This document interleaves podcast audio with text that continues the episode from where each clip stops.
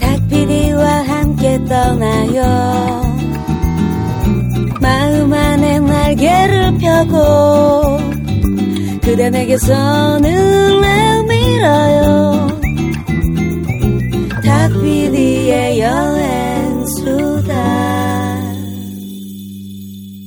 어, 귀만 있으면 떠날 수 있는 여행, 세계 여행, 세계 여행. 네. 여행계의 간증, 간증 집회. 집회.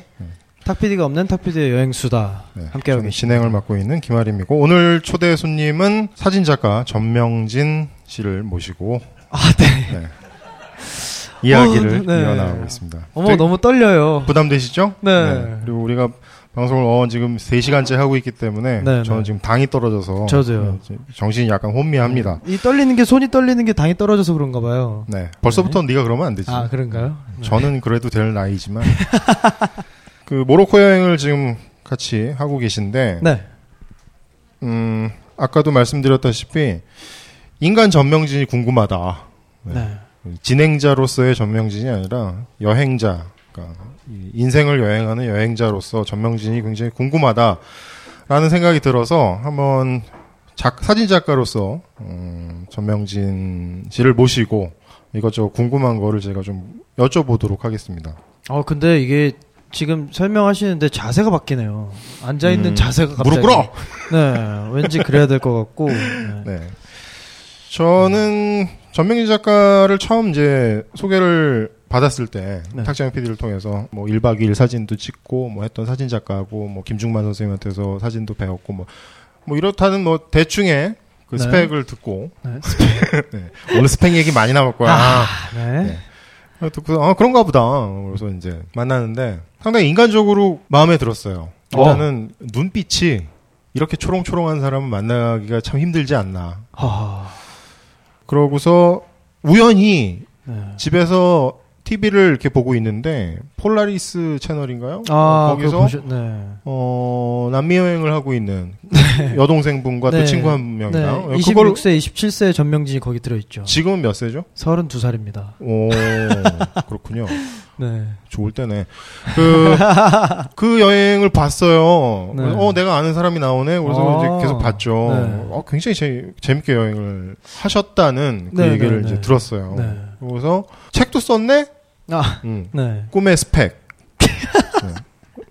여러분들, 안, 그- 컬처그래퍼에서 나온 네. 전명진 글 사진. 꿈의 스펙. 어, 그렇게 읽으니까 진짜 완전 다른 책이 네, 되네요. 꿈의 스펙. 어떻게 하면은 대기업에 들어갈 수 있는 스펙을 쌓을 수 있나. 자기 소개서를 어떻게 이렇게 책으로 낼 수 있나. 네. 그런 책입니다. 네. 꿈- 어, 정식 명칭은 꿈의 스펙트럼. 네. 네.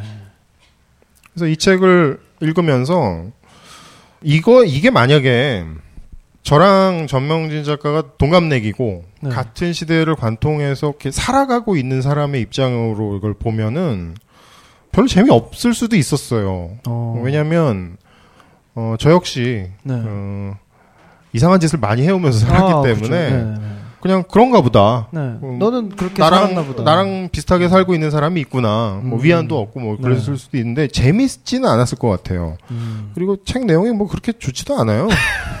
뭐 자기 하고 싶은 얘기만 다 그냥 했어. 뭐, 네. 뭐 자, 사진이 뭐 뛰어난 것도 아니고. 자기 자랑 반에다가 뭐 사진은 누, 뭐 여러분들 인터넷 블로그 가면은 이 정도 사진 찍는 사람도 굉장히 많잖아요. 아, 그럼요. 네. 네. 어떻게 이렇게 이런 책을 낼 수 있었을까? 네. 네. 궁금한 점이 서강대 기계공학과 그렇습니다. 나오셨잖아요. 네. 일단 사람들은 그러니까 보편적인 우리들의 생각으로는 대학은 벌어먹고 살기 위한 수단을 배우러 가는 곳이잖아요. 지금은 그렇죠? 그렇죠. 내 꿈을 찾기 위해서 간다. 너무 순진해. 근데 이제 어떻게든 대학을 그런 목적으로 난 갔으리라고 봐요. 왜냐하면 우리가 10대 때 특히 마지막 10대 때 고사, 고등학교를 지나면서는 주위의 압박이 굉장히 심합니다. 맞습니다. 어, 대학을 안 가면 인간구실을 못할 정도로 네. 그렇게 겁들을 주시는데 분명히 이 친구도 그렇게 해서 대학을 갔을 테고 네.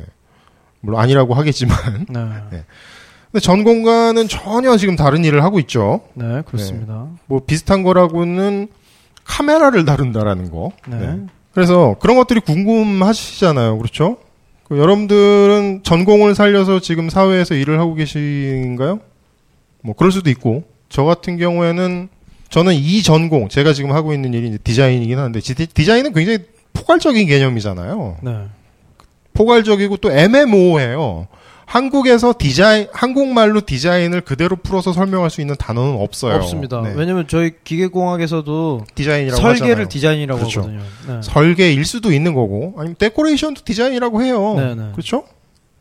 그 여러분들 동네에 많은 그 벽지 이렇게 시공해 주시는 업체들도 인테리어 디자인 이렇게 붙여 헤어도 디자인 하시잖아요. 그렇죠. 네. 디자인은 굉장히 포괄적인 개념이에요. 네. 그렇기 때문에 사실은 뭐 디자이너 김아림입니다 라고 얘기를 하는 거는 제가 제 소개를 하면서도 답답해요. 아. 도대체 나는 뭘 하고 있는 인간이냐. 아하. 답답하긴 한데 어 우여곡절 끝에 저는 이 여러 가지 막 이렇게 막 갈짓자로 인생을 살아오다가 결국은 다시 디자이너로 돌아오긴 했어요. 제 전공이죠, 그러니까. 네. 어 근데 그 그러면 전명진 작가는 네. 어떤 일을 하고 싶었기 때문에 20대의 출발을 네. 기계공학을 배우겠다라는 걸로 출발을 했는지 아. 그리고 어떤 일들을 통해서 지금은 어쨌든 직업은 사진가라고 해야 되잖아요. 네, 그렇습니다. 그렇죠? 네. 네. 사진 작가로서 일을 하고 있는지 일단 그게 궁금해요. 아, 네. 네. 굉장히 어렸을 적에 꿈은 뭐, 뭐였나요? 네네네네. 자네 꿈이 뭔가? 거기서부터 이제 출발을 하는데요. 네. 저는 아주 아기 때부터 그림을 그렸어요, 제가. 어 그래요. 그리고 이제 초등학교 중학교 때, 때 그림 안 그리는 애들은 그렇죠. 없어요. 네. 근데 이제 초등학교 중학교 때 그 재능을 발견하게 되면서 음. 전국 규모의 대회에서 큰 상들을 받기 시작합니다, 얘가. 오. 아, 나는 이제 미대를 가면 되겠구나. 음. 되게 당연한 얘기죠. 어, 그렇죠. 네, 그림 잘 그리는 애가 뭐 대학 그 곧 중학교쯤 되면 이제 그 생각을 하게 되잖아요. 그렇죠. 예. 그러다가 이제 계속 그 생각을 하고 있었고 음. 아 나는 미대를 가야겠다. 네, 그림을 네, 그려야겠다. 네. 다 누구나 다 인정하는 음. 그런 어떤 그림을? 그러니까 화가가 되고 싶었던 거예요? 저는 사실 그 이런 기계들에 관심이 많았어요. 음. 원래. 근데 그림을 하니까 아 그러면 그런 기계를 그리는 오, 산업 디자인 예. 이런 걸 하면 되겠다. 너도 나랑 비슷하다. 네네네. 음.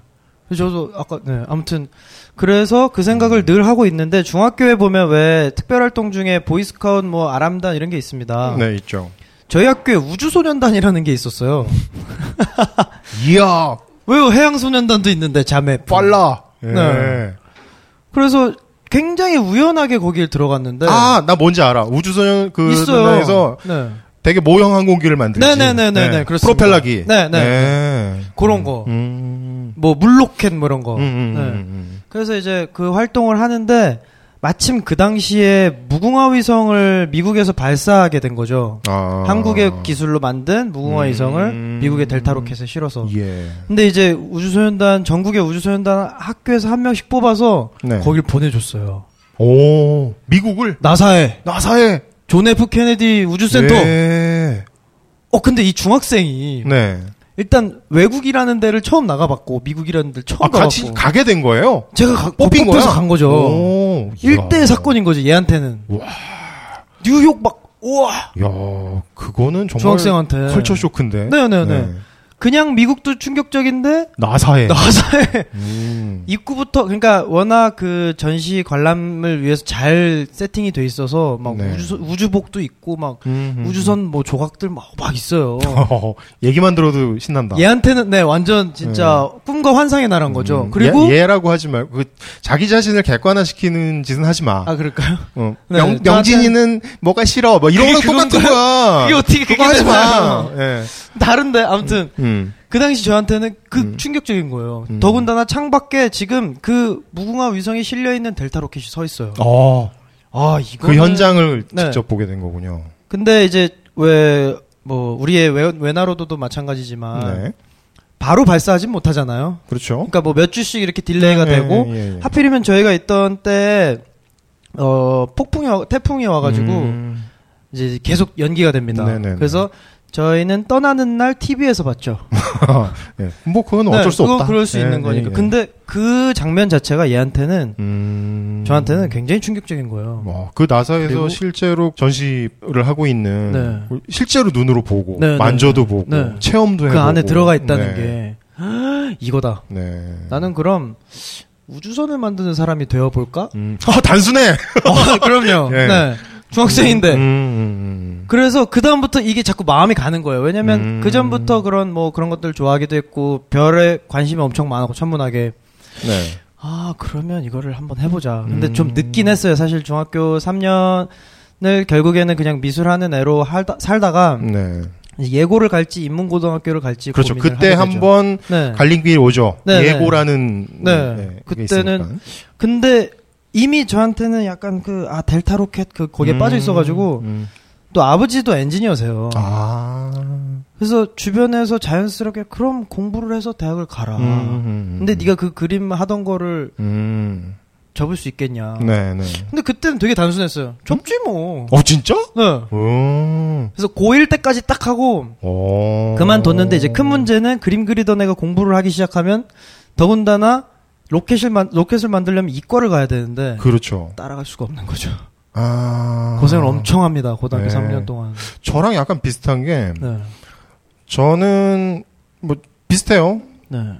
미술 대회 나가서 상 받고, 어, 뭐, 네네네. 잘한다고 칭찬해 주면 진짜 잘하는 줄 잘할 알고, 줄 알고. 네. 네. 계속 그리고, 네. 그러다 보니까, 음, 저는 초등학교 때의 산업 디자이너가 되고 싶었어요. 어, 초등학교 때요? 예, 공업 디자인, 어, industrial 어, 디자인을 네. 하겠다고 여름 방학 때 그 숙제 내주잖아요. 탐구 생활에서 방학 때 한일 아, 그림으로 네네네. 그려라. 네. 뭐. 저 자동차 렌더링을 해서 가지고 가져갔거든요. 요. 내가 타고 싶은 차. 요, 네. 그 초등학생이. 예. 담임 선생님이 이제 여러분들 그림을 한번 보겠어요. 아, 뭐 수영장을 다녀왔네요. 여러분들 네. 이렇게 보여주고 내 그림을 이렇게 딱 보시더니 다음은 예. 누가 해준 줄 안 거죠. 아니 그게 아니라 이상한 걸 그렸으니까 자동차를 떨렁 그냥 아. 자동차만 하는데 그렸으니까 그래서 저는 산업 디자인을 하기 위해서는 이제 미대를 가야 되잖아요 우리나라 같은 경우에는 네. 미대를 가려고 이제 고등학교에 올라가자마자 저는 화실을 다니겠다고 했어요 미술학원을 어, 그렇죠. 네네네. 네, 입시를 해야 되니까 네, 입시 미술을 해야죠. 네. 그때 담임 선생님이 수학 선생님이었는데 네. 수학 시, 그 시험지 성적표를 이렇게 가리키면서 네. 야너 안 돼. 너 산업 디자인 하려면 이공계 쪽으로도 빠삭하게 잘 아, 알고 수학도 네. 잘해야 되는데 너 이 성적 가지고는 안 되는 거야. 아. 라고 그러더라고요. 네. 네. 엄청 좌절을 했죠. 어. 근데 속았던 거야. 그러게요. 그런 거는 단순 계산은 별 컴퓨터가 다 알아서 없는데. 하더라고. 그럼요. 네. 그리고 하는 사람들이 하죠. 뭐. 그럼요. 그거를. 그래서 아무튼 그래서 바득바득 우기고 네. 해가지고 저는 일단 미대를 갔어요. 음. 네. 그렇게 저는 이제 아, 갔거든요. 결국엔 미대를 가죠. 네. 저는 그렇게 해서 결국에는 그 우주선에 대한 꿈을 그대로 안고 대학에 입학합니다. 정말 어렵게. 아, 공부 네. 못하다가 했으니. 음. 고생을 바득바득 고생을 해서 갔는데 아니 애들이 저는 여전히 그 꿈이 있는데 음, 우주공학에 대한. 네네네 네. 근데 친구들은 입학하자마자 이제 저희가 이제 제가 공이학번이니까 음흠. 이제 98년도에 그 IMF를 겪으면서 음. 이제 점점 오로지 취업에 점점 자신 대학 생활을 맞추게 되는 아, 그 초입에 어- 들어섭니다. 한참 어려울 때였군요. 네네네 네. 88만 원 세대. 네, 막 딱그. 세대거든요. 네네. 그러니까 제가 상상했던 대학 생활과는 일단 다르고 음, 어떤 점이? 어 친구들이 도서관을 가더라고요. 아, 시험 공부를 하고 취업 취업 준비를 그때부터 이제 하기 네네네네. 시작하는군요. 네. 그러니까 뭐랄까 물론 뭐 노는 걸 좋아하기도 했지만 음. 그거 말고도 좀 대학생이라는 신분이 굉장히 낭만적이고 어떤 진짜 인생에서 다시 오지 않을 황금기잖아요. 그렇죠. 네. 네. 할 수 있는 건 진짜 이때 다 해보려고 딱 왔는데 네. 이 분위기가 그게 아닌 거죠. 음, 다들 열심히 공부하고 앉아 있어. 네, 네. 저는 막 암벽, 암벽 등반하고 막 그 음. 박카스 국토대장정 뭐 이런 거 가고 네, 네. 뭐 스노보드 선수 생활하고 이러고 음. 이러고 있는데 그러니까 이 격차가 점점 벌어지는 거죠. 음. 그 격차라는 게 세상을 대한 내 삶에 대한 어떤 자세가 달라지는 거예요. 왜냐면 네. 어 나는 좀 뭔가 좀 인생을 좀 나답게 살고 싶은데 음. 일단 주변의 분위기는 너무나 취업 전선에 음. 맞춰져 있는 거죠. 음. 거기서 일단 첫 번째 좌절을 느낍니다. 음. 왜 나는 남과 다를까? 네, 네. 남과 다른 인생을 살아가야 되나? 네, 네. 난 내 욕심은 왜 이렇지? 음. 그리고 이제 그런 대학 생활의 꿈 같은 건 사실 비현실적이잖아요. 근데 음. 그걸 되게 현실화하고 싶은 거예요, 얘가. 음. 그러니까 막 과대표 해서 애들 막 선동해가지고 뭐 놀러 가고 뭐 음. 학생회하고 동아리하고 네네. 근데 그 당시의 상황으로는 그러면 안 되는 거였죠. 음. 공부를 안 하고. 음. 근데 그러니까 그 다른 친구들은 다 열심히 공부하는데 네, 네. 노는 애가 되고 그냥 노는 애, 그냥 노는 애로 비춰지는 거예요. 음, 네네. 근데 제 생각은 그건 아니었거든요. 제가 도서관을 공부를 하러 간 적은 거의 없고 네. 일단 그 괴리를 메우기 위해서 책을 엄청 봤어요. 어떤 괴리? 아 나는 공부 못- 나는- 공부를 네. 안 하고 있는다는. 네네네. 그 공부를 안 하는데 나는 사실 이게 노는 게 아닌데 음. 어떤 그 근거들이라든가 명분 같은 걸 찾기 시작한 거죠. 아 예. 왜냐면 소위 말하는 돈을 많이 벌고 좋은 집, 좋은 차, 뭐 사회적 성공 이게 정말 인생의 성공인가 음. 아니라는 생각은 드는데 음. 제가 감히 그런 말을 할 수는 없고 스무 살짜리, 음. 스물한 살짜리가 책에는 근데 그런 말이 나와 있었던 거죠. 증거를 찾기 시작하는구나. 네. 음. 입증하기 위한. 제 생각을 입증하기 음. 위한 어디 밖에 나가서 입증하는 게 아니라 제 스스로를 이제 그래 그렇게 살아도 돼라는 걸 음, 설득하기 위해서 스스로를 납득하기 위한 네. 준비를 하는 거죠. 네. 그러면서 사실 어 부딪혀서도 많이 대학 생활을 많이 배웠지만 네. 책을 통해서 그 근거들을 많이 모았습니다. 음. 그리고 대학 졸업할 때까지 처음에 저도 당연히 뭘 해먹고 살아야 지 좋을까에 대한 고민이 있었지만 그 네. 고민이 조금 바뀌어서 네. 어떻게 살아야 될까라는 고민으로 바뀌는 거예요. 음. 근데 답이 없는 거죠. 음. 23살, 24살짜리가 당연히 답이 없죠. 그렇다고 제가 무슨 뭐 피겨 스케이팅을 시작할 수는 없으니까요. 네. 네. 네. 그래서 야, 이 큰일 났다. 나는 결론은 났는데 음. 저 사람이 좀 사람답게 사는 게 맞지 않나.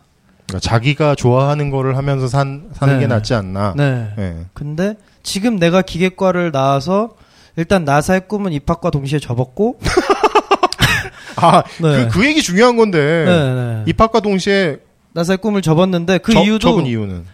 저보다 물리 수학 잘하는 애들이 너무 많은 거예요. 음. 근데 얘네들이 개구리가 우물 밖으로 나왔구나, 이제. 네, 네. 네. 얘네들이 얘네들의 꿈이 음. 소위 말하는 삼성, LG, 현대. 아. 나보다 훨씬 더 공부 잘하고 똘똘한 애들이 나사를 가려고 하는 게 아니라 네, 네. 국내 대기업을 취직을 하려고 하는 게 목표였고 그러면은 상대적으로 나는 예, 그러니까 더 나는- 괴리가 오는 네, 거죠. 네. 네. 글로 못 가겠다. 네, 네, 네. 음. 난안 되겠다. 오케이. 거기까지는 알겠는데 그 어떤 기계과 나와서 기계 부품처럼 살고 싶지는 너무나 않은 거죠. 음흠. 물론 그렇지 않을 수도 있지만. 네. 그래서 대학을 졸업하고 제가 군대를 ROTC로 갔어요. 네. 어, 학군단. 네. 그래서 졸업하고 군대를 갑니다. 장교들은. 네. 그 사이에 졸업식 직전에 기말고사 사이에 두 달 정도 시간이 나잖아요. 왜 대학 졸업하면. 그렇죠. 그때까지는 아직 대학생 신분이고. 네. 그래서 그 같이 군대를 가는 동기들과 함께 넷이서 인도 여행을 가는 거죠. 음. 그게 사실 굉장히 컸어요, 저는. 아, 그게 지금까지의 네. 전명진을 만들게 된 계기가 되는 거군요. 네. 그러니까 음. 첫 번째 미국, 두 번째 인도가 네. 한 번씩 큰 전환점을 주더라고요. 음. 사실 인도 네, 전환점. 네. 인도에 대해서 많은 분들이 환상을 갖고 계시는데 저 역시도 지금 뭐 인생의 전환점이 됐다고 말을 하는데 네. 저의 첫 인상은 인도는 지옥이었어요. 음. 와. 공항을 지금은 공항이 많이 좋아졌어요. 새로 건물 지었는데 그때 네. 공항문을 딱 나섰는데 네. 지금 이 건물은 70년대 시골 어디 버스 정류장, 버스 터미널 음, 같은 정말 막 낡고 오래된 건물인데 네네. 이 앞에 저녁이었거든요. 네. 스모그에 음. 이 달려드는 호객꾼에 거지에 어. 애들도 달려들죠. 네. 이 앞에 진짜 쓰레기가 산처럼 쌓여 있어요. 네. 거기에 개랑 소랑 사람이랑 자고 있어요. 음. 원숭이도 좀 있고. 네네네. 네. 제가 볼 때 여기는 그냥 아비규환인 거죠. 음. 그런 그러니까 우리가 소위 생각하는 외국이라고 하면 음. 뭐 일본, 유럽, 미국 이런 나라잖아요. 네. 근데 얘한테는 또 한 번의 충격이 오는 거죠. 음. 야, 씨, 넷이서 이제 음. 야, 야 잠깐만 지- 집에 집에 갈까? 네. 야, 공항 밖에 못 나게 하겠는 거예요. 무서워서. 이 서울 네. 촌놈들이 네. 설마 1월이라고는 생각을 못 했겠지. 네, 이미 네. 충분히 연습을 하고 왔지만 네. 이 현장의 그거는 너무 아, 다르죠. 세구나. 네, 그 네. 스모그가 맞이하는 그 네, 우리를. 야, 이 큰일 났다. 음. 근데 진짜 한 3, 4일 지나고 일주일이 지나면서 한 달 동안 어떻게 지내지라는 마음이 이제 슬슬 어, 이거 지낼 만한데? 음. 일정, 일정은 한 달 일정으로 잡히는 예, 예, 거였어요. 네. 남자 넷이 사실 뭐 그렇게 뭐 좀 특히 군대 가기 직전에 남자 네 명이 뭐 음. 그 괜찮죠. 애들이 적응을 하는 거죠 저희가 음흠. 적응을 하기 시작하니까 사람들이 보이더라고요. 네. 그래서 무슨 뭐 소위 말하는 책에 나오는 아 인도 사람들의 뭐 순진무구한 얼굴 이게 아- 이건 아니에요. 음, 그들은 음. 아 천차만별이죠. 돈 아, 좋아하는 그럼요. 사람 너무 예, 많고요. 예. 네. 음. 그게 아니라 사람들이 여기가 진짜 사람 사는 데라는 느낌이 들게 되는 거예요. 솔직하게 살아가는구나. 네. 네. 이게 더 자연스럽게 자연인으로서 사람이 살아가는 도시구나. 음. 델리에 진짜 뭐 빠르간지 이런 데 가면 정말 막, 어, 그 시장 통에 네네네. 얼마라도 더 뜯어내려고 음, 진짜 음. 하지만 음흠. 이게, 오! 음. 이게 사람 냄새지. 음. 그러니까 그 전에 진짜 서울에서 저는 거의 늘 서울에 살았으니까 지하철 타면 그 진짜 노래 가사처럼 진짜 회색 빛깔의 도시가 네. 생각 연상이 되는 거죠. 네네. 아니 이렇게 달라? 음. 같은 사람인데 음. 생김새만 다른 게 아니라 뭐 위치나 문화가 다른 게 아니라 음. 그 어떤 그 본연의 그 사람이 갖고 있어야 할 그런 것들을 보게 됩니다. 인간을 봤군요, 거기서. 네.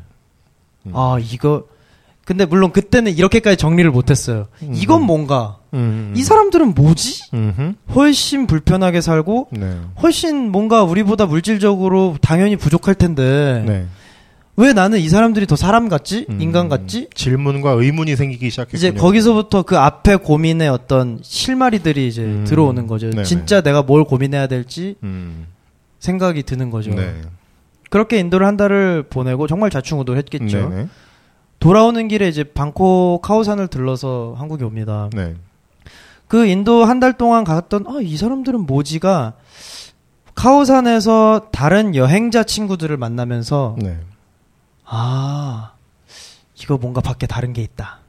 아, 내가 여태까지 몰랐던 것들이 있구나. 네. 아. 왜 카오산에서 깨달았냐면 정말 온 세상 여행자들의 어떤 전시장이잖아요. 네. 집합소죠, 그냥. 네.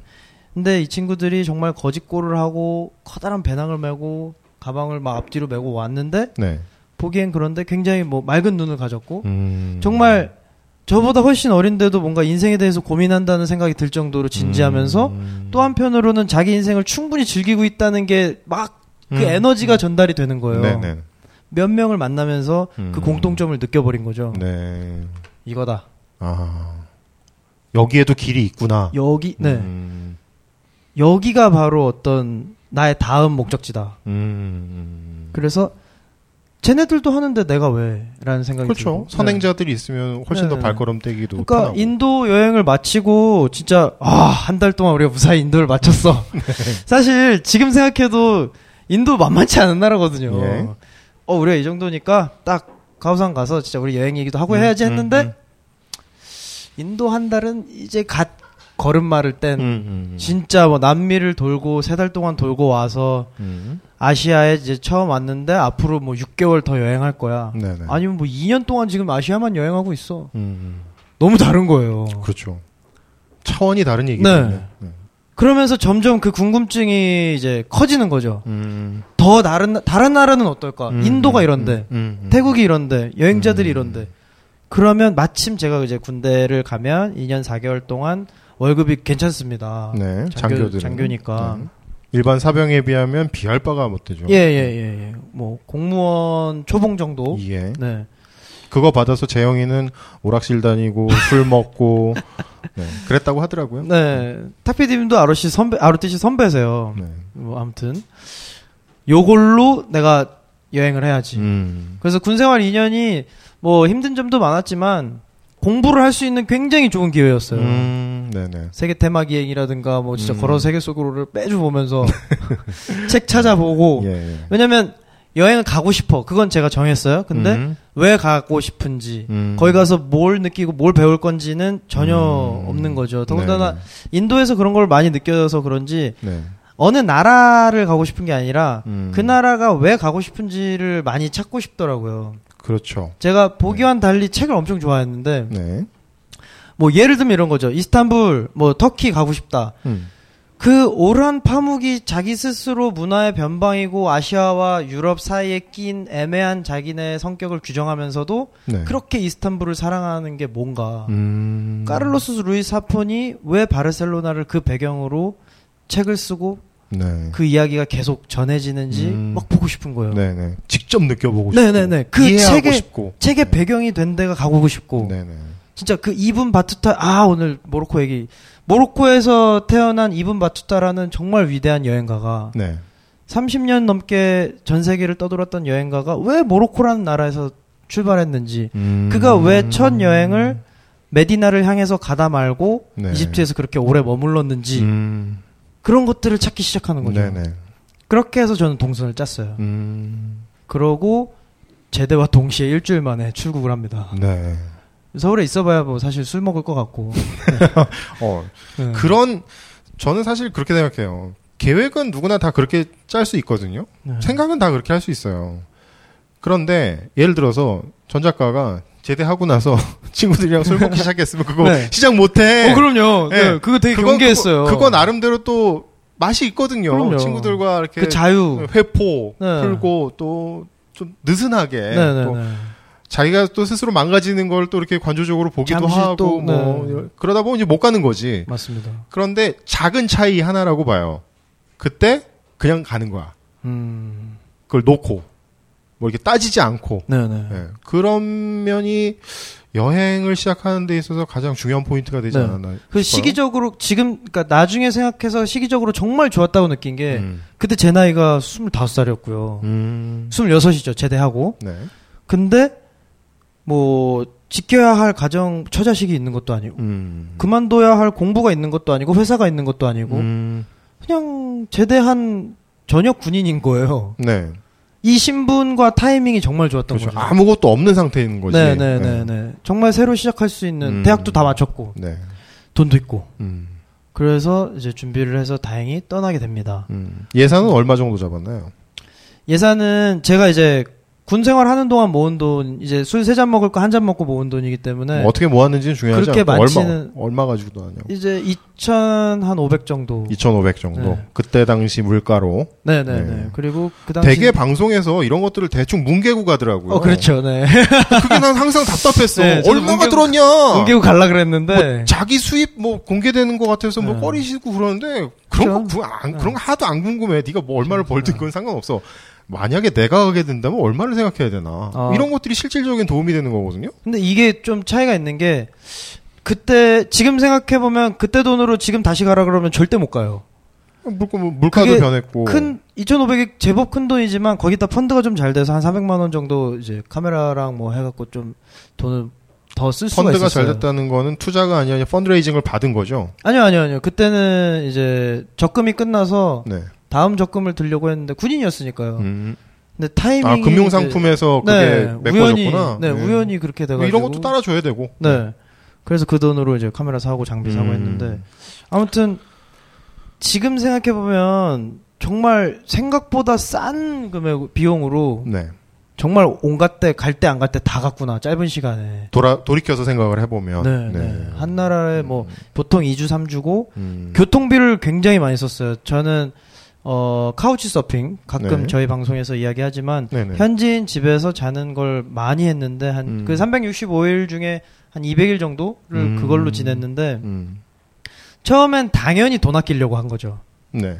근데 몇 번 해보니까 이거는 돈이 문제가 아닌 거예요. 진짜 음. 돈을 내고서라도 음. 왜냐하면 현지인들이 그렇게 외부 사람을 재운다는 게 우리로서는 꽤 어려운 일이고 그들의 문화에서도 늘 있는 일은 아닙니다. 네. 아무래도 타인을 내 삶의 공간으로 부른다라는 거는 특히 우리나라 같은 경우에는 쉽지 않은 네, 일이잖아요. 정말 어렵죠. 근데 정말 만나면은 어디 그러니까 그게 제가 정할 수 있는 게 별로 없어요. 위치 정도는 정할 수 있지만 음, 음, 그들이 음. 받아줘야 하고 그렇죠. 그들도 저를 뭐 인정해야 하고 음흠. 어떤 집은 열쇠를 주면서 어 너 나가고 싶을 때 나가고 들어오고 음. 싶을 때 들어와. 음. 또 어떤 집은 어 통금 시간이 있고. 네, 내가 음. 출근할 때 너도 나가야 되고 음, 음, 음. 내가 퇴근한 다음에 들어와야 돼. 네네. 어떤 집은 정말 심지어 여자인데 음? 침대 한 칸밖에 없는 소위 말하는 원룸이죠. 네. 너 여기 바닥에서 자. 음, 아니 이럴 수가. 남녀가. 네. 네. 뭐 그런 경우도 있는데 음. 또 한편 막 정말 다락방에 쥐들이랑 같이 자는 적도 네, 있고 네, 네. 또 어디는 두바이에서는 정말 거대한 수영장이 딸린 대저택에서 음, 방 한 칸 내주면서 네. 출입구도 따로 있어요. 음, 어 지내다가 가라. 음. 그런 식으로 문화를 진짜 온 마음으로 배울 수 있는 거죠. 네. 이 사람들이 생각하는 거 특히 그게 누구에게나 쉽지 않기 때문에 어느 정도 마음이 열려 있는 분들이 하거든요. 그렇겠죠. 네.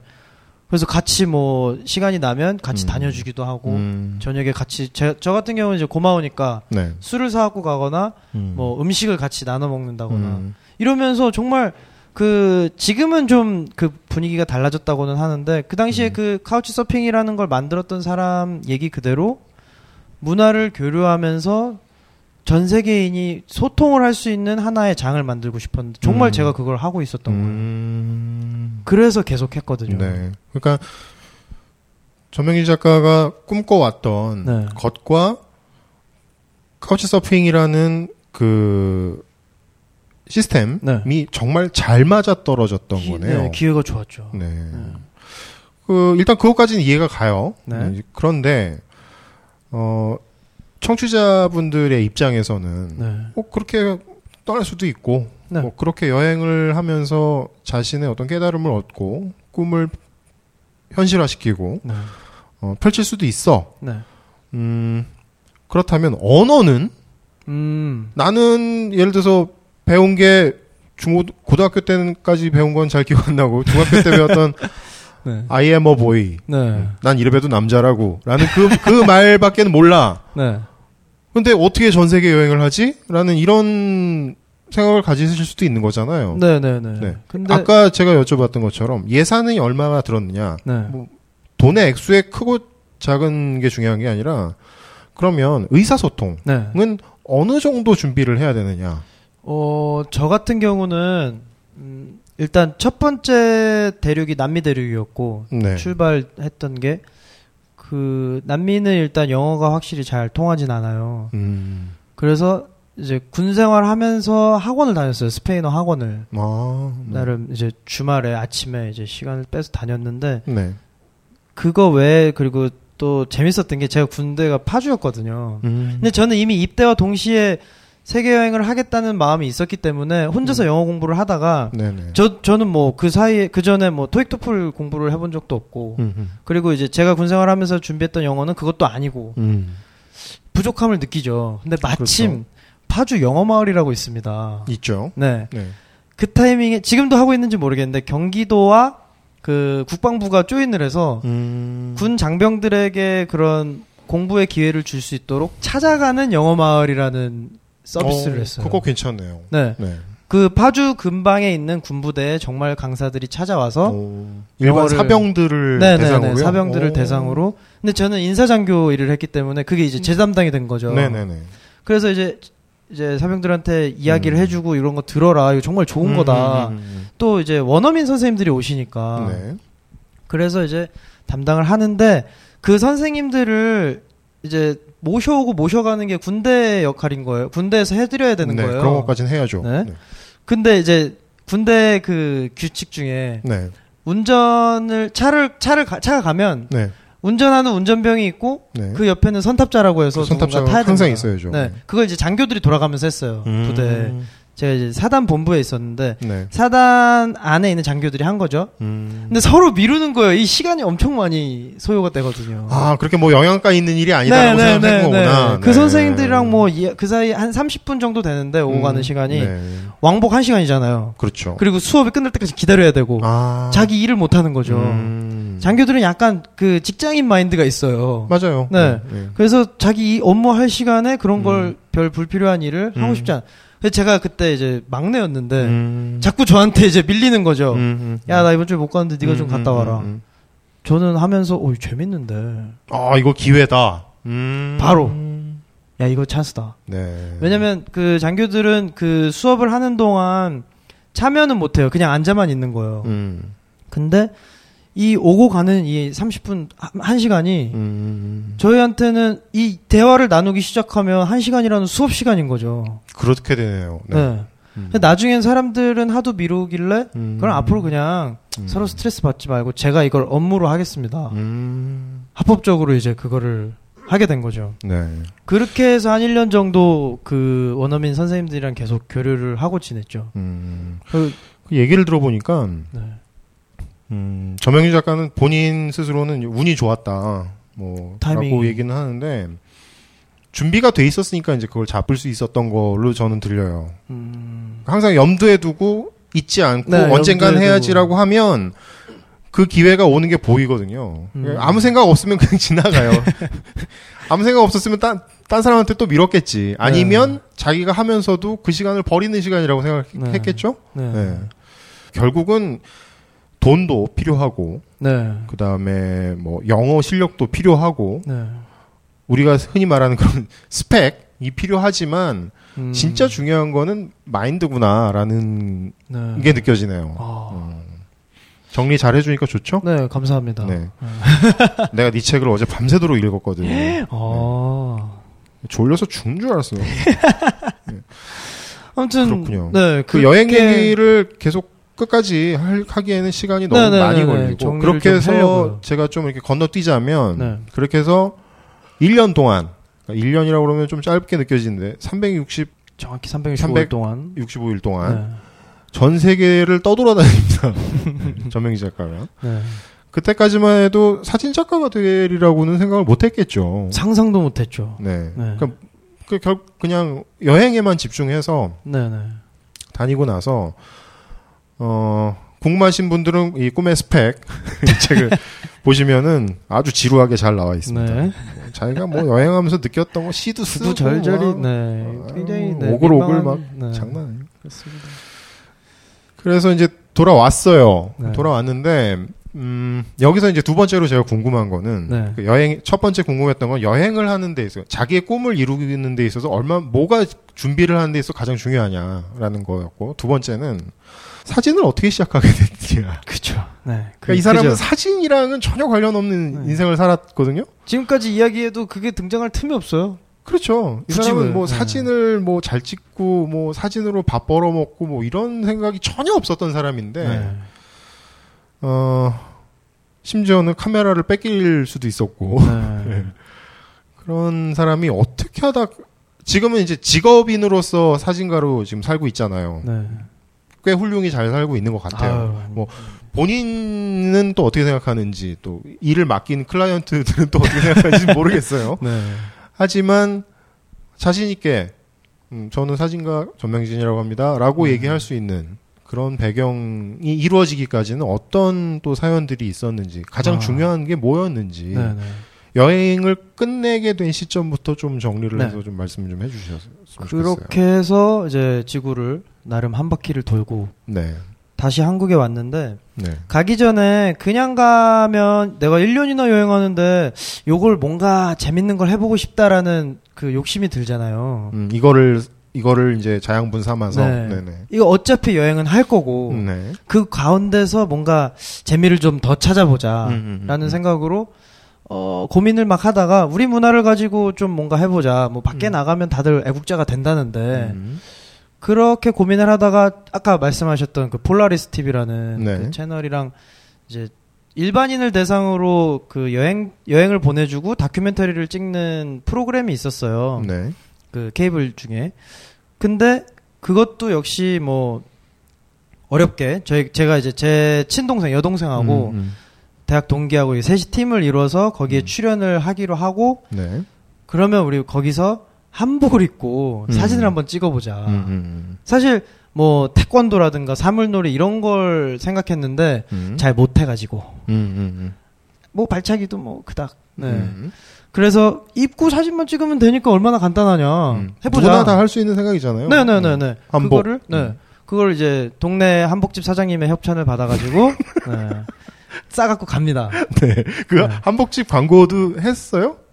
아니요 아니요 정말 그냥 순수한 마음으로 협찬해 주셨어요. 그건 협찬이 아니지. 지원인가요? 기부해 주신 그, 거지. 어 그렇죠. 네네 네. 네. 어 선일한복 목동의 선일한복 지금 이 자리를 빌어서 감사드립니다. 네. 아무튼 그걸 들고 처음에 이제 방송도 하고 하면서 했는데 방송팀은 브라질과 아르헨티나 지나고 돌아가고 한국으로 음. 저와 이제 셋이서는 남미만 여행하고 이 두 친구도 한국으로 갔어요. 네. 나머지 이제 저 혼자 계속 남은 와, 거죠. 그 남은 일정은 전부 혼자서. 네네네 혼자 다녔는데 남미에서 그걸 해보니까 반응도 굉장히 좋고 음. 재밌더라고요. 저희가 음. 아이 우리 문화를 우리가 이렇게 즐길 수 있다면 나 이거 계속 해야지. 음. 그 혼자서 이제 나머지 일정 동안 삼각대를 세워놓고 음. 카메라랑 둘이 리모컨으로 네네. 이제 사진을 찍어서 한복을 챙겨 입고 네. 사진 찍기 전에 한복 챙겨 입고 네. 셀프 찍고 지- 진짜 셀카죠 소위. 네.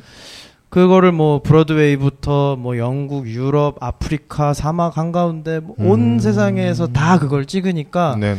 처음에는 진짜 그냥 혼자만의 재미였는데 음. 뭔가 책임감도 생기고 사람들이 저한테 물어보기도 하고 너 이거 뭐냐 김원호냐 너 중국에서 왔니 네네. 뭐 이런 그러면 음. 또 설명을 해줘야 되고. 그러면 제가 되게 재밌었어요 이걸 음. 이걸 통해서 뭐 사람들이랑 새로운 인연도 생기고 음. 야 이거다 이걸 끝까지 음. 하고 가야지 그러면서 한국에 왔는데 음. 결론은 딱 두 개더라고요 아 나는 진짜 좀 나라는 사람이 누구인가를 좀 더 잘 알게 됐으니 사실 음. 여행이라는 게 그 나라에 가서 그 나라 문화를 체험하고 그 나라를 알게 되지만 네. 오히려 그 거울처럼 음. 자기 자신을 더 음. 객관화하고 음. 음. 음. 아 난 이런 상황에서 이런 사람이구나라는 걸 알게 됩니다. 네. 생각할 자기 시간도- 자신을 보게 되죠. 네, 생각할 시간도 많고요. 네. 그러면 처음에는 이제 친구 한 분이랑 네. 여동생, 친동생이잖아요. 네, 네. 같이 여행을 하셨다고 했는데 그 다음부터 이제 혼자 네. 혼자서 세계 일주를 한 거잖아요. 네, 그렇습니다. 그 외롭진 않았어요. 외로웠어요. 음. 그 외로움이 특히 뭐 한복 사진 찍고 이러면 정말 네. 혼자 다 길에서 갈아입고 음. 상악대 세우고 음. 뭐 사진 찍고 하는 게 친구들이 있고 방송팀이 있었던 때랑 정말 다르니까. 음. 그 과정 자체가 네. 친구들이 있으면은 재밌는데 네, 네. 혼자 혼자 하니까 하면은 이게 내가 왜 사서 네, 네, 고생이고 네. 이게 무슨 꼴이야. 네. 뭐 사람들이 지나가면서 말을 걸어주면 차라리 고마운데 음. 이렇게 이렇게 쭈뼛쭈뼛 사진만 찍고 가요. 어, 어, 그러니까 애들이 엄마 저거 어, 봐 네네. 쳐다보지 마 쳐다보지 마 에, 말. 이상해 이상. 어, 네. 네. 그런 거죠. 네. 아니 내가 왜 잘못하는 것도 아닌데 음. 그런 것도 있었고 음. 정말 혼자서 여행한다는 건 좀 외로움과의 싸움이 커요. 음. 네, 외로울 일이 많습니다. 예를 들면 제가 당연히 현지인들 집에서 지내니까 현지 친구들이 생기잖아요. 근데 이게 문제는 네. 만나는 건 좋은데 네. 이별이 정해져 있는 거예요. 더큰 문제는 제가 이 나라에 얘를 보러 또 언제 올지 몰라. 음. 이게 남자애고 여자애고 떠나서 이 사람과 정이 들었는데 네. 나는 점점 서로 진짜 친구가 되고 마음이 오고 가는데 음. 넌 3일 뒤에 헤어지면 평생 두 번 다시 못 볼 수도 있어. 음. 그게 되게 상처가 아닌 상처가 되더라고요. 아, 여행이라는 게 그런 걸 수도 있군요. 그러니까 계속해서 새로운 걸 보고 새로운 인연을 만들어가는 걸 수도 있지만 네. 계속해서 이별을 해야 되네요. 네. 어. 그게 정말 힘들었어요. 한 몇 달 정도는 음. 그 외로움 때문에 그 다른 뭐 여행 자체가 힘들고 뭐 음. 고달프다 이게 아니라 네. 와 이 외로움을 내가 뭐 예를 들면 6개월을 더 해야 되는 거야? 아, 그거 그거 힘든데. 네. 네. 왜냐면 제가 처음에 제 스스로 이제 규칙을 몇 개 정했는데 네. 제가 좀 느긋한 성격이라 도시가 하나가 마음에 들면 계속 있을 것 같은 거예요. 음흠. 근데 그것보다는 이번에는 음. 뭐랄까 밑그림을 그린다는 생각으로 물론 네네. 제가 앞으로 이렇게 살 줄은 몰랐지만 밑그림을 그린다는 생각으로 좀 네네. 여러 곳에서 네. 많은 사람들을 만나보자. 예, 예. 그래서 한 도시에서 2주 이상 있지 않기를 음. 해놨어요. 음. 그런 거 좋네요. 네. 그러면 계속해서 이제 이동을 해야 되고 정말 부유물처럼 사는 거죠. 음. 그게 계속해서 이별을 생각하게 만드는 음. 친구를 만나서 오 안녕 반가워 하는데 속으로는 얘는 얘- 다음 주에 음, 헤어질 음. 이게 얼마 있다가 또 네. 헤어져야 되는데 얼만큼 오. 마음을 줘야 되는지. 네. 그래서 다행히 뭐 여행 동선이 같으면 같이 다니기도 하지만 결국엔 뭐 음. 그렇게 여행을 마치고 이제 한국에 들어왔죠. 그러니까 얼마나 진짜 여행이 주는 그런 가르침은 음. 물론 어떻게 생각하고 어떻게 받아들이냐에 따라서 정말 다르겠지만 네. 굉장히 큽니다. 네.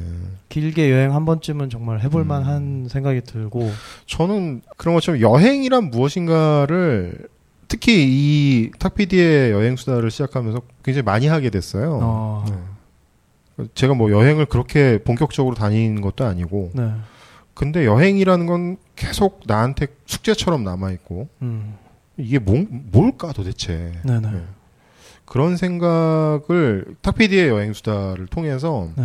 저는 하나씩 하나씩 배우고 있는 거라고 생각해요. 어. 게스트분들도 오시고 아니면은 여기 있는 전명진 사진 작가도 그렇고 재영이는 잘 모르겠고 아, 그다음에 방송이 끝나고 우리 이제 같이 뭐 얘기를 하는 시간들도 있고 네. 또이 자리를 통해서 만나게 되는 분들도 있는데 그런 자리를 통해서 청취자의 입장으로서 여러분들도 여행이랑 과연 무엇일까? 네. 어떤 게 진짜 여행일까? 음. 자기만의 대답이 이제 나오겠죠. 네네. 어, 찾을 수 결론이 있겠죠. 납니다. 네. 네. 그렇군요. 그래서 이 사진가가 어떻게 됐냐? 아, 그러니까요. 이렇게 해서 이제 돌아왔죠. 어? 어. 네, 돌아왔죠. 네. 그걸 다 이제 겪고서 배고파 돌아왔는데 빨리 가자. 네. 음. 이 사진들이 제법 많이 모였어요. 일단 그 한복 사진들이. 근데 음. 제 나름의 결론은 어쨌든 사람이 좀 사람답게 살고 나는 적어도 나다운 삶을 살아봐야겠다. 음. 어차피 먹고 살기 힘든 건 마찬가지인데 음흠. 처음부터 이 취업이라는 트랙에 다시 들어올 필요가 있나. 음. 그럼 일단 좀 더 부딪혀 봐- 봐야겠다는 생각이 음. 들어서 그 결론을 들고 장 외에서 이제 바라보게 되는. 네, 거. 네, 네. 음. 그 결론을 들고 음. 친구들한테 얘기했더니 지 여행 갔다 온 거 자랑하고 있네밖에 안 되는 거예요. 저는 음흠. 지금 굉장히 인생에 대한 고민을 하고 있는데 음. 26살짜리가 해봐야 물론 뭘 했겠습니까마는. 그래서 어떤 제 나름의 그런 선각자라고 생각할 만한 분들을 찾아다니기 아, 시작했어요. 그렇죠. 선배들이 있죠. 네, 스승님들. 네, 네. 그 트랙 밖에서 음. 뭔가를 이루신 분들, 네, 네, 네. 있습니다. 뭐 소설가 선생님들이라든가 음. 뭐 허영만 화백, 뭐 네, 네. 그때 앙드리 김 선생님 살아 계셨거든요. 네네. 앙드리 김 선생님 찾아다니고 한분 한 분 만나서 되게 참 지금 생각해보면 무모했던 게 음. 이유가 그거였어요. 저랑 30분만 얘기 좀 해주세요. 음, 음, 음, 음. 왜냐면 음. 이거를 뭔가 이분들한테 조언을 한마디만 들으면 좀 음. 방향이 좀 나올 것 같은데 네. 여행을 마치고 와서도 어떻게 살아야지에 대한 결정이 나왔지만 음. 뭐해 먹고 살지? 음. 그럼 난 이제 뭐 어떻게? 이게 안 음. 나온 거예요. 그러다가 그 중에 한 분이 김중만 선생님이었어요. 음. 그러니까 뭐 장영희 교수님 같은 분들도 오랫동안 연락하고 지냈는데 돌아가셨죠. 네.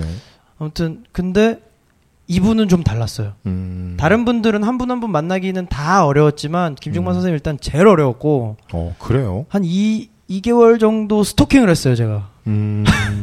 스튜디오 앞에 막 쭈그리고 앉아 있고 뭐. 음. 뻗대기 했구나. 스튜, 네, 스튜디오를 찾는 것도 되게 어려웠고. 네. 왜냐면 제가 그쪽으로 뭐 아는 분들이 없으니까. 전혀 진, 진짜 무모했네요. 네. 음. 근데 대부분 대부분이 아니라 이제 저 같은 경우에는 네. 어떤 큰 목표 아니 큰 크고 작고를 떠나서 목표를 하나 잡으면 네. 일단 가긴 해요. 가긴 네. 하는데 끊임없이 나를 공격하는 게 그거거든요. 너 이 이거를 지금 할 만한 값어치가 있는 아, 거니? 네네네. 왜냐면 그 항상 태클이 들어와요. 음. 예를 들어서 이제 저 같은 경우에는 뭐 애니메이션을 만들잖아요. 네. 근데 의뢰를 받아서 만드는 거 말고 네네. 내가 스스로 직접 스토리를 짜고 제작을 해서 편집을 하고 음악 내가 넣고 음. 한 애니메이션을 만들고 싶다라는 네. 생각 할 수 있잖아요. 그렇죠? 네. 근데 이게 이제 하루 이틀 걸리는 일은 아니에요. 굉장히 복잡하죠. 길고 지난한 작업들을 해야 되는데 워드 프로세서를 띄워놓고 이제 시나리오를 짭니다. 네. scene number one. 내, 내일 해야지. 아, 잘 떠오르지 않기도 하, 하지만 이, 이 험난한 여정이 보이는데 아, 이거를 네. 정말 내가 해야 될 만큼의 그게 있나. 왜냐면 시나리오가 좀 그럴싸해야 거기에 또 매진을 해서 그 거기다 살을 입혀서 애니메이션을 만들잖아요. 네. 근데 시나리오가 약간 마음에 안 들어. 그럼 거기다 살 입히고 싶겠니? 그렇죠. 안 되잖아요. 그러니까 항상 나 자신으로부터 태클이 들어오더라고요. 음, 맞아요. 김중관 선생님 때 아니 그 스튜디오 앞에서 뻗대기를 계속 할때그 네. 책에는 한 달, 두 달? 네, 뭐 두 달. 예. 네. 어, 내가 이 일을 꼭 해야 되나? 네. 너무 힘들지 않나? 그러니까요. 그리고 적당한 선에서 타협을 하거나 다른 길이 있다라고 생각이 들어 들지는 않던가요? 그러니까 계속 그 생각을 하기는 했어요. 음. 내가 왜? 그리고 약간 스토커 같아요. 아니, 제가 스토커 만약에 같은 게 아니라 그건 스토커야. 네, 제가 만약에 그런 분들이면 싫을 것 같다는 생각도 드는 거예요. 무슨 대학생 기자 정도나 돼야 음.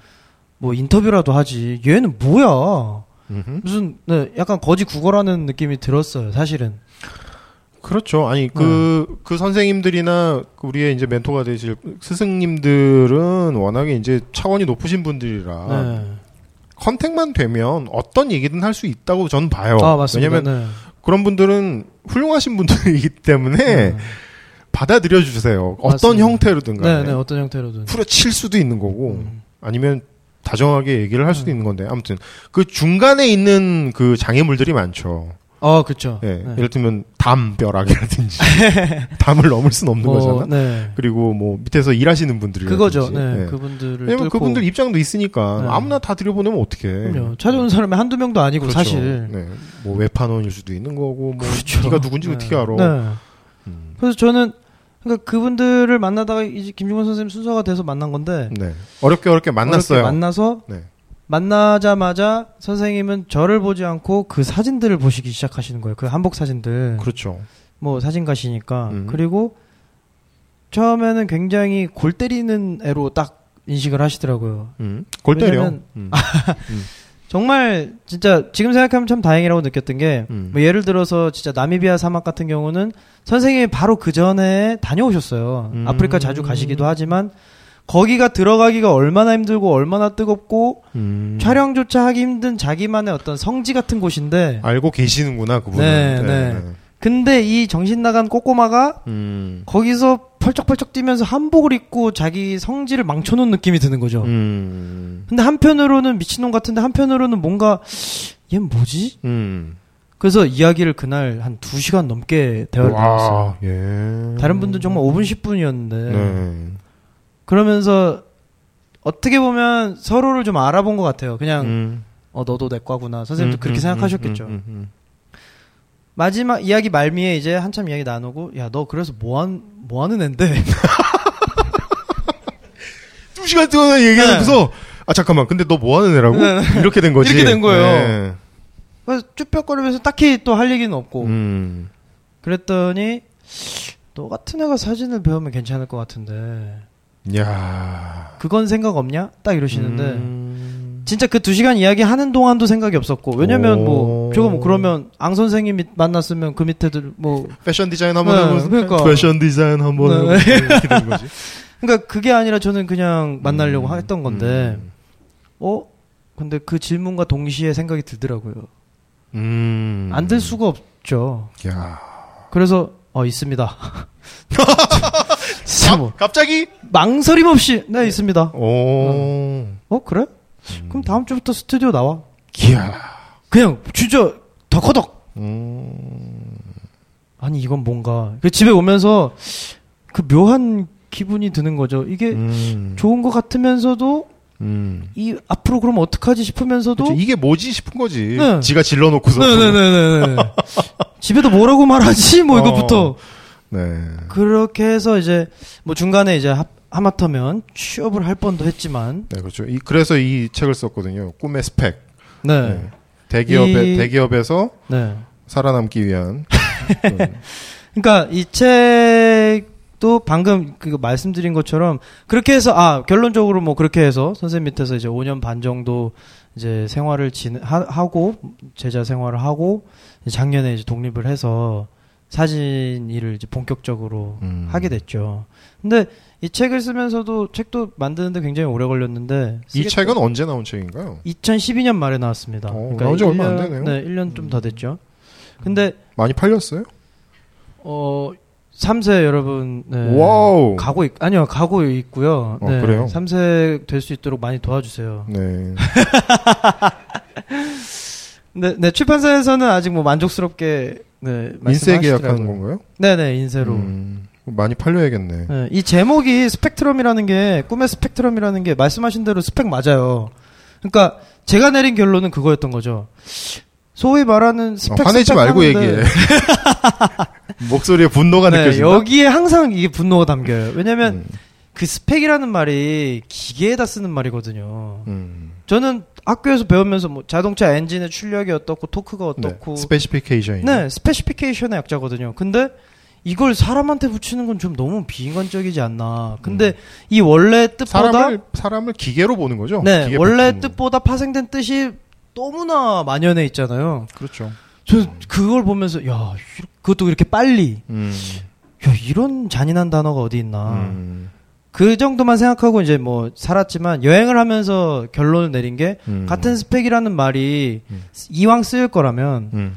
스펙트럼의 약자가 돼도 괜찮지 않나 싶은 거죠. 음. 그 사람이 그 사회가 그 조직이 갖고 있는 그 다양성을 음. 인정해주고 그걸 가지고 어떤 조합을 만들고 새로운 조직을 이끌어 간다는 게 음. 더 가능성을 열어주고 더 뭔가 발전할 기회를 만드는 게 아닌가. 아까 제가 여행 말씀드릴 때도 왜, 어, 이 사람과 이 사람의 조합들 뭐 같이 다닐 때 그게 정말 진정한 스펙의 힘이 아닌가 싶었거든요. 음. 그래서 열받아서 책을 썼죠.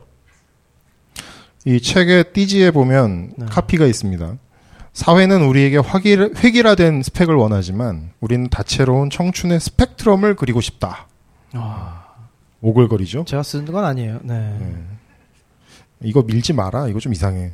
이상해요? 응. 그래서 이 책이 이상하죠. 응. 그냥 꿈의 스펙이라고 그래. 이 책의 정체는 제가 규정했는데 음. 어, 여행 빙자 사실 여행 얘기가 별로 없어요. 음. 여행 빙자 소년 소녀 선동 서적. 음. 뭘로 선동을 하나요? 각자 선동- 각자 목표. 미치고 싶은 거에 미쳐봐라. 음. 쓸데없는 거 특히 네네. 스펙에 도움 안 되는 거. 음. 이거 해서 내가 무슨 이득을 얻을까라고 음. 고민할 만한 거. 저는 깊이 공감합니다. 그 저는 이제 전명진 작가보다 많은 경험을 한 것도 아니고 그렇게 많은 삶을 살아온 것도 아니에요. 근데 제가 전명진 작가의 나이대에 그러니까 저보다 훨씬 나은 사람이잖아요. 아 그런 거는. 근데 그때 네. 당시 제가 고민을 했던 게 한 10년 정도가 흐르면서 저는 대답을 조금 찾았어요. 어. 근데 그 얘기가 아까 전에 방금 전에 전명진 사진 작가가 얘기했던 거랑 비슷한 부분에서 저는 찾았거든요. 네.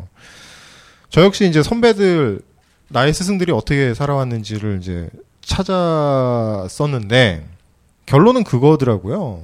어떤 훌륭한 업적을 이룬 사람들을 보더라도 억지로 한 사람 한 명도 없더라고요. 맞습니다. 그러니까 고통스러운 걸 참는 사람은 있어.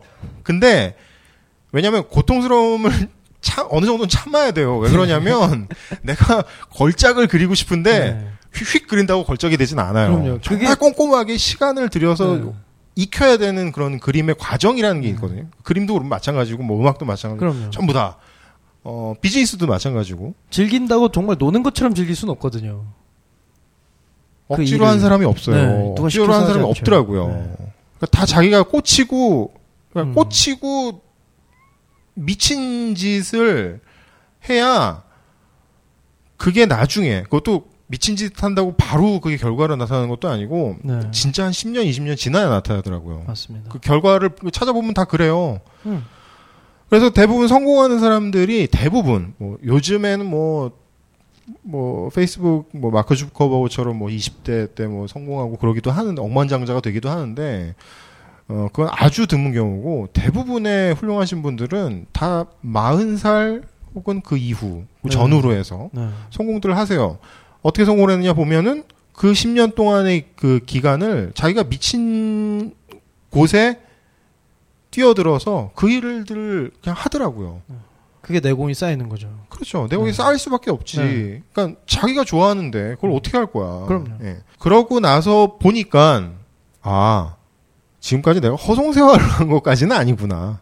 어. 그러니까 저한테 항상 그 방송에서 이제 저를 탁재영 PD가 소개를 할 때 뭐 다 메이커다. 네네. 손으로 만드는 건 다 해요. 뭐 얘는 뭐. 근데 뭘 잘하는지는 모르겠어요. 뭐 그런 뉘앙스로 얘기를 하는데 그게 항상 저한테는 짐이었거든요. 어 그러세요? 뭐 저는 음반도 내봤고 네. 어, 라디오 방송 DJ도 네. 했고 뭐 디제 뭐 디자인도 했었고 뭐 별의별 거를 다 했었는데 결국 그거였어요. 너 도대체 뭐뭐해 먹고 살래? 그 사람들은 항상 궁금했던 거죠. 넌 직업이 음. 뭐야? 아, 직업이 난 뭐지? 난 누구지? 예. 그러니까 직업으로 나를 소개할 수 없는 거예요. 어. 그러니까 궁여지책으로 디자이너입니다라고 네, 얘기를 네. 하지만 그게 은근히 큰 부담이었거든요. 그러네요. 왜냐면 내 정체가 없는 거잖아. 네. 벌어 먹기 살기도 힘들어. 더군다나. 그래서 돈을 돈을 잘 보면 그런 걱정 안 하지. 돈 벌기도 힘들고 뭘 잘한다고는 하는데 마땅히 특별히 잘하는 것도 없고 그렇다고 너무 못하는 것도 아니야. 굶어 죽을 것 같진 않아. 그러니까 네. 되게, 되게 애매한 상태에서 어, 다행히 네. 탁재영 PD도 그렇고 전명진 작가도 그렇고 만나면서 저는 계속 확인을 해요. 음. 동년배나 후배나 나이 어르신 많은 어르신 분들이나 돌아가신 분들이나 네. 아 이렇게 사는 게 맞는 걸 수도 있구나. 거기에 딱 마침표를 찍게 된 게 뉴질랜드 여행이었던 거죠. 어, 내가 이상하게 살았던 게 아니야. 네네. 내가 이상하게 살았던 거는 비난을 하는 게 아니라 한국에서 잘 안 어울렸던 거지. 아, 저는 이 예를 들어서 집에서 가구가 필요하다. 그러면은 인터넷 서핑을 하잖아요. 네. 저는 인터넷 서핑을 원목 그 자재 파는 곳을 서핑을 해요. 아, 어떤 나무로 만. 만들어야지 네, 네. 하면. 내가 원하는 게 나올까. 네. 멋있어 보일 수도 있는데 일단은 비난을 굉장히 많이 받습니다. 그게 더 비싸. 음. 서부터 시작해서 그쵸. 어, 뭐하러 그렇게. 집안 하느냐. 난장판데 네, 네. 예. 돈은 돈대로 더 들어가. 네. 그 다음에 내가 생각한 것대로 멋있게 나오지도 않아. 네. 그쵸. 어, 그래서 저는 참 비정상적인 삶을 살아가는구나. 어. 되게 힘들다라고 했는데 뉴질랜드 가보니까 다 그렇게 살아. 어, 그렇죠. 마트 하고. 가면 네. 책장을 팔긴 해요. 네네네. 근데 그거 안 사고 다 나무 사다가 화장실 만들고 뭐 책장 만들고 그렇게 해서 살아요. 음. 아, 내가 그러니까 이런 작은 예를 네. 들었는데 저는 그게 여행에서 증명이 됐다라고 생각을 하거든요. 음. 여행을 할 수 있어서 다행이었고 맞습니다. 네.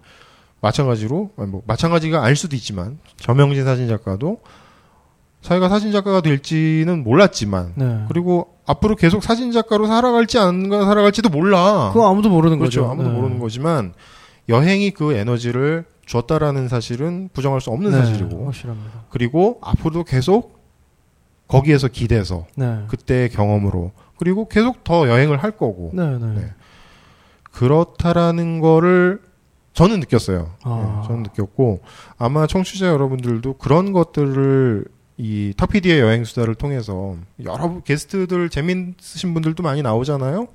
네, 그런 말씀들을 들으시면서 음, 그런 생각을 하실 수도 있지 않을까 네. 그런 생각이 들어요. 진짜 네 같은 맥락에서 저는 이렇게 해서 결론을 내린 게 있어요. 음, 진짜 인생에서 자기가 정성껏만 살면 버- 버릴 게 없다. 음, 뭐 물론 저 술 좋아하지만 그렇다고 음. 뭐 흥청망청 뭐 이렇게 살진 않았으니까 네, 그래서 어디 가서 제 스스로 저는 항상 그랬어요. 그림을 그리다 그만 그려 그리고 공대를 가겠다 그랬더니 너 그거 어떡 아까워서 어떡하냐. 음, 그리고 공대 나와서 취직을 안 한다고 뭐 사진 한다 그랬더니 음, 아 등록금 뭐 부모님 생각은 안 하냐부터 결혼을 음. 할수 있겠냐 뭐 그렇죠. 근데 지금 이 결 지금 제가 하고 있는 이 상태로 딱 볼때 음, 결론은 그겁니다. 제가 사진 일을 하잖아요. 네. 기계로 그림 그리는 일을 하고 있네요. 음, 그 엄청난 합리하다. 네. 굉장한 아, 아니, 궤변이죠. 어, 네. 근데 저는 이 생각이 음. 뭐 틀린 건 아니라고 생각이 들고 아니, 일단 본인이 행복할 수만 제가 있다면 뭐. 네 제가 제 스스로 음. 야 버릴 게 없구나. 음. 결국에는 네. 그래서 그냥 이렇게 가자. 음. 이걸로 밀어붙이자. 네. 그런 생각을 하고 있죠. 음. 네. 네, 좋습니다. 음, 긴 시간 동안 고생스러우셨을 텐데 여행 오늘 전명희 작가랑 같이 이런저런 말씀을 나눠봤습니다. 음, 그 마지막으로 당부하고 싶은 말씀 같은 거 없으신가요? 음, 오늘 처음으로 이제 자기 얘기를 하, 게된 거잖아요. 네, 네, 멍석 네. 깔아줬잖아. 네. 잘한 것 같아. 내가 아 보기에는. 괜찮은. 네. 네. 근데 이제 감사합니다. 뭔가 꺼적시간 분이 있으니까 네가 마무리 한번 해봐라. 제가 마무리를 하자면 네. 어 저의 경우는 여행이었습니다. 무슨 뜻이냐면 어떤 1년이라는 시간을 아까 말씀드렸던 대로 정말 쓸데없는 일일 수도 있어요. 만약에 그 1년 동안 다른 걸 했으면 더 뭔가 나은 게 있었을 수도 있죠. 네. 근데 그 20대 한가운데서 1년이라는 시간을 제 스스로 오롯이 저 자신으로만 살아본 경험이 음. 저한테는 굉장히 큰 밑거름이 됐던 것 같아요. 네네. 그러니까 뭔가 우리는 항상 뭔가 어떤 정해진 그 노선이 있고 그 음. 안에서 선택을 하는데 음. 제가 썼던 그 1년만큼은 음. 그 어떤 외부의 요인에도 관계없이 음, 음. 제 스스로 결정해서 음. 매일 아침 오늘은 뭐 하지 오늘 어디 네. 가서 어딜 가지? 뭘 음. 보지? 이걸 그렇게 한 해 동안 했던 훈련, 음. 훈련 아닌 훈련이죠. 네. 그게 저한테는 이 이후의 삶에도 굉장히 좋은 네. 양분이 됐던 것 같고, 네, 네. 그래서 진짜 뭐 제가 가끔 뭐 대학생들이나 강연하면 음. 꼭 그런 얘기를 해요. 음. 한번 뭐 그런 거 생각하지 말고 음. 즐겨봐라, 미쳐봐라. 네. 음. 네, 결론도 좀 자기 다울 수 있는 자기 자신에게 어떤 생각을 할 수 있고 자기 자신일 수 있게 만들어주는 시간을 꼭 한번 네. 만들어 보셨으면 좋겠고 네. 그게 여행이라는 뭐 방법이 있을 수도 있고 어 그렇지만 1년씩 그렇게 굳이 오래 가시는 건 추천까지는 안 해요 제가 음. 힘들어요 음. 돈도 많이 들고 시간도 아깝고 시- 아까운 게 아니라 시간이 너무 많이 드니까 음. 근데 어쨌든 그런 시간들을 꼭한 2500, 번씩 2500 플러스 알파 네. 들죠. 들죠. 거- 네, 거기에 또 1년이라는 음. 아무튼 그런 시간들을 꼭 한번 가져 보십사 음. 하는 부탁을 드립니다. 네. 네. 감사합니다. 네, 전명진 사진 작가를 모시고 어, 탁지영의 여행 수다를 오늘 진행을 해봤습니다. 어, 협찬을 해주신 어, 아, 네. 업체가 있습니다. 네. 어, 피우다, 피우다라는 사진 스튜디오에서 협찬을 해주셨는데요. 네. 어, 매번 저희가 광고를 해드리지만 어, 웨딩 사진입니다. 그래서 음, 웨딩 사진을 찍기 전에 어, 인터뷰를 해서 어떻게 만났는지 결혼까지 어떤 사연이 있었는지 이런 거를 정리를 해서 그 웨딩 앨범에 반영을 해주신다고 해요. 그러니까 음, 흔히 볼 수 있는 그런 오- 손발 오그라드는 음, 그런 사진 앨범이 아니고 멋있는 쿨한 그런 자기만의 사연을 가질 수 있는 앨범을 해보는 것도 나쁘지 않겠다 싶으신 분들은 어, 피우다 스튜디오에 연락을 한번 해보시는 것도 좋을 것 같습니다. 인터넷 사이트는 www.piwooda.com입니다. 음, 이걸로 들어가셔서 한번 상담을 받아보시는 것도 좋겠네요. 자, 오늘 커플 사진 무료 촬영권이 어, 제공이 됐어요. 그래서 네. 어, 이따가 방송이 끝난 후에 음, 간단한 퀴즈를 네. 어려운 걸로 내라. 그래야겠어요. 간단한 퀴즈로 여러분들을 혼란에 빠뜨린 다음에 한, 한 팀을 선정해서. 한 팀을 선정해서 드리겠습니다. 아, 그리고 한 가지 더 광고를 드리면 이것도 협찬 제 개인적으로 협찬 받은 건데요. 어, EBS 세계 테마기행 모로코 편 제가 그냥 개인적으로 뭐 선물을 좀 드리고 싶어서 본방사수 이벤트를 열었습니다. 음, 케이스 바이미라는 그 휴대전화 케이스를 만드는 회- 회사 인데요. 음. 거기가 사진을 가지고 누구나 자기 사진을 가지고 케이스 휴대폰 케이스를 만들어줘요. 저 그거 써봤어요. 좋죠. 네. 이겁니다. 제 사진이에요. 잘 안 보이시겠지만. 국내에 출시된 모든 핸드폰의 케이스를 만들어줍니다. 네네. 음. 오늘 여기까지, 네, 탁PD의 여행 수다였고요. 뭐, 진짜 이 긴 시간 동안 여러분 함께 해주셔서 감사합니다. 여러분, 좋은, 여행, 여행 하세요. 감사합니다.